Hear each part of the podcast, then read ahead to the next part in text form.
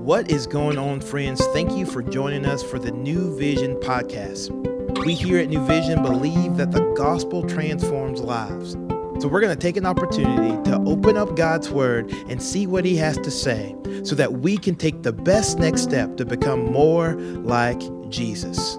Hello, New Vision family. My name is Keely Mascarina, and uh, today I'm going to be talking through and reading, referencing some of some really hard verses. Um, the content is hard and it's graphic, and so if you have children listening, I would just strongly suggest maybe putting in your earbuds or having them go in a different room. Um, I am going to be reading through chapter 19, um, but to give you a little bit of context on the verses that come before what we're going to read, um, it starts out with there's a Levite man who's from the hill country of Ephraim. He has a concubine, which is basically a mistress. Um, it's a woman who lives with a man that has a lower status than his wife or wives. I got that reference from Google. Um, so the concubine ran away from the Levite from this Levite husband's house um, after allegedly being unfaithful. Uh, we don't know if she was unfaithful relationally or if she's just being called unfaithful because she left his house. Um, but she went back to her father's house, which was uh, pretty far away from where he lived. And so uh, the Levite man, he goes to the father's house to retrieve her. And on their way back, it was a really long journey and they needed somewhere to stay. Um, no one would have him or allow them to, to stay there because he wasn't from there. Um, and so he came in contact with another man who was also from the hill country of Ephraim, who now lived in the town of Gibeah. Um, the people who lived in Gibeah were part of the tribe of Benjamin. And this will be important to remember later on as the ramifications of this story will only get worse. Um, which for me, I'm like, how does it get any worse? But it does, and it's just really sad, and they're just really hard verses. And so, um, in Judges chapter 19, um, I'll be picking up reading verses 22 through 30, and I'm reading from the NIV. While they were enjoying themselves, some of the wicked men of the county of the, the city surrounded the house. Pounding on the door, they shouted to the old man who owned the house, Bring out the man who came to your house so we can have sex with him. The owner of the house went outside and said to them, No, my friends, don't be so vile. Since this man is my guest, don't do such outrageous don't do this outrageous thing. Look, here is my virgin daughter and his concubine. I will bring them out to you now, and you can use them and do to them whatever you wish. But as for this man, don't do such an outrageous thing. But the men would not listen to him. So the man took his concubine and sent her outside to them. And they raped her and abused her throughout the night. And at dawn they let her go. At daybreak, the woman went back to the house where her master was staying, fell down at the door, and lay there until daybreak. When her master got up in the morning and opened the door of the house and stepped out to continue on his way, there lay his concubine, fallen in the doorway of the house, where her hands with her hands on the threshold. He said to her, Get up and let's go. But there was no answer. And then the man put her on his donkey and set out for home. When he reached home, he took a knife and cut up his concubine limb by limb into twelve parts and sent them into all the areas of Israel. Everyone who saw it was saying to one another, Such a thing has never been seen or done, not since the day the Israelites came up out of Egypt. Just imagine, we must do something, so speak up. Whew, after reading this, you may wonder what are you supposed to learn from this awful story? At least that's what I have asked myself every time I read these verses. And um, I actually first read these verses a year ago while going through the chronological study. And then several weeks back, I signed up for a podcast, not realizing it was these verses. And I immediately texted my friend Cloud and I said, What does one learn from these verses? And he said, There was a desperate need for a Savior. And so, while we are going to continue to talk about this, I just want you to remember everything that we talk about today. Um, just repeat that. There is a desperate need for a Savior. Um, I think it's also to to make note that it's important to make note that um, during this time there was no king of Israel. There was no political king, um, but also the people of Israel were refusing to follow the leadership of God as well. And so um, the last ordained judge was Samson, and he is dead by now. So they were literally living for themselves and in charge of what was right and what was wrong.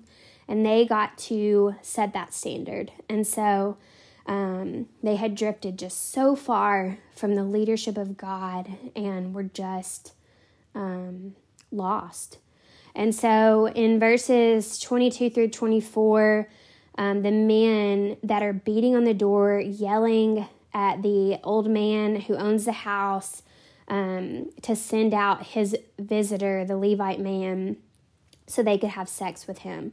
And so this is parallel to the story in Sodom and Gomorrah. And um, we just see history repeating itself in a way. Um, and there's just uh, a desire for lust. And uh, when when we so deeply desire what the world has to offer, we act like crazy people. They were literally willing to beat down the door to get what they wanted. And I think I think it's safe to say that apart from God, when God is not the ruler of our life, when He is not um, the leader of our life, the Lord of our life, I would say we would probably be able to identify in a different way and we would be willing to beat down a door to get what we wanted because we are living for our own selfish desires. Um, and so we continue. The the owner of the house, the old man, um, begs them to to not do that because that's so outrageous. Um, and so he wants to send out his virgin daughter and the concubine. Um, well, all I can say about that is it just shows cowardness and weakness. And he's literally willing to sacrifice his own daughter. And it, there, there's just no words. He's he's a coward and he is weak, and um, they're not listening to him. And so the Levite man who is inside the house, he just throws out his concubine, his legal bride, um, to these wicked man men and they rape her and they abuse her all night long, this innocent woman, and they take advantage of her. And um, it just makes me sick. And they, they were so far into their sin and their selfish, selfish desires that they were willing to brutally hurt and take advantage of an innocent woman. And it's just sad. It's sad that sin can be so consuming that you just you lose sight of of the end and just the consequences from their actions and they didn't care um, and I, you know and we see this today. We see this behind computer screens. We see this in sex trafficking rings. We see this all the time today and it just looks different. And the root of it is there's a desperate need for a savior. There was a need for a savior then and there are people who live apart from god now. There is a a desperate need for Jesus to to rescue them. And it's our job as believers if you are a believer it's our job to bring jesus to the world um, so that that light will shine into darkness. Um, so going back to um, just the sin and just remembering that there was no leadership there was no following God, there was no uh, king at this time period. And I think, you know, something that we can take away from that is when we create the rules in our own lives, we act like heinous animals as well, just like them. Whether it's lust and greed, gluttony and lies, it leads to self serving destruction and death.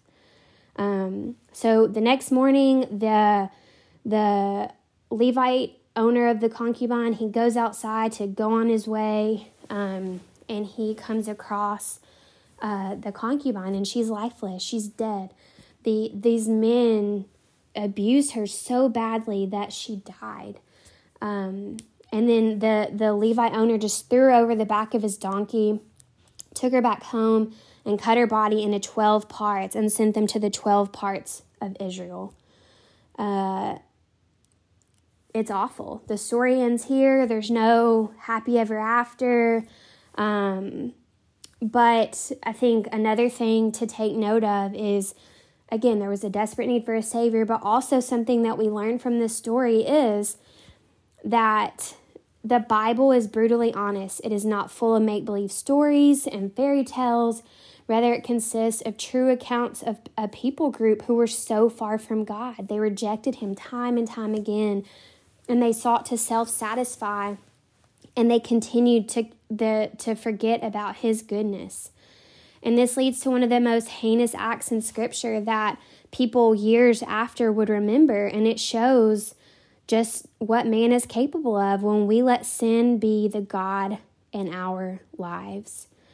My friend Kelsey said something that really changed my perspective of these verses, and she was actually referring to um, some verses in Romans, but I think it's very applicable here too. And she said, I'm prone to focus on the good news, but for the good news to be good, we must first know there is a problem. And you know, I I'm the same way. I want to focus on God is good, God is love, God is mercy, his grace and and and that's good and I think our head has to stay there, but for it to be to truly be good news that penetrates our hearts, we have to know that there is a problem and that problem is sin. And so when I read these verses, it overwhelmed me with sadness because there is nothing good in them. These verses I mean, these people were off the deep end, living without any moral compass or conviction. And I think we can, we all agree that the, there was a major problem, and that was life without a holy God. Problems will continue to arise when we live without God and when we try to be um, the Lord of our own lives um, because we'll continue to fall short. Um, time and time again, God sent someone to rescue the Israelites, but they were continued time and time again to choose to live without God, and it led to destruction and death. And I'm but I'm so thankful that the story did not end here. God is a good God who keeps his promises, and he did not leave us in our sin. Hundreds of years later, prophecy was fulfilled and God sent the ultimate rescuer. Jesus Christ lived a perfect life, devoted his life to model what is good, died a sinner's death because of our sins, and he rose from the grave three days later. And now his spirit lives inside all who put their faith in him. And as awful as this story is, there is a reason that it is in the Bible. Pastor Brady and Pastor Nick have been talking about in Joshua, remembering the past so that we can fully understand God's faithfulness and that we don't forget it. And this is certainly a story I will remember. It shows what life looks like apart from God. And as terrible as this story is, it reminds me of how kind and loving our Father is to step down from his throne to rescue us. I'm thankful for his grace and how his mercies are new each morning. So, as we close the day, I want you, or I want to ask you a hard question. Is there a problem in your life that you need to identify and walk away from? Whether that's numbing out the pain with substances, looking at inappropriate images on the internet, lustful thoughts, gossiping about coworkers, being greedy with your money, loving ungodly things. Um, Romans 1 lays out uh, or outlines a lot of different sin problems. And Romans chapter 1, 2, and 3, they just do a really, it does a really good job of just helping you understand um, the context of what we're talking about today and sin and righteousness and all of those things. Um, but at the end of the day, we all struggle with something. But remembering God's faithfulness helps us to turn away from those struggles and it helps turn us to a holy and just God. And I know these verses are hard, but I hope that you are encouraged and reminded of how good the good news is because of the terrible problem in the past. Um, I'm so glad that you joined us today, and uh, we hope that you will join us again tomorrow. Thank you for joining us today for the New Vision podcast. We hope that you have heard a word from the Lord and that you can better walk today in light of God's word. To find out more information about New Vision, we would love for you to follow us on Instagram at New Vision Life or look us up online at newvisionlife.com. And as always, we look forward to seeing you tomorrow.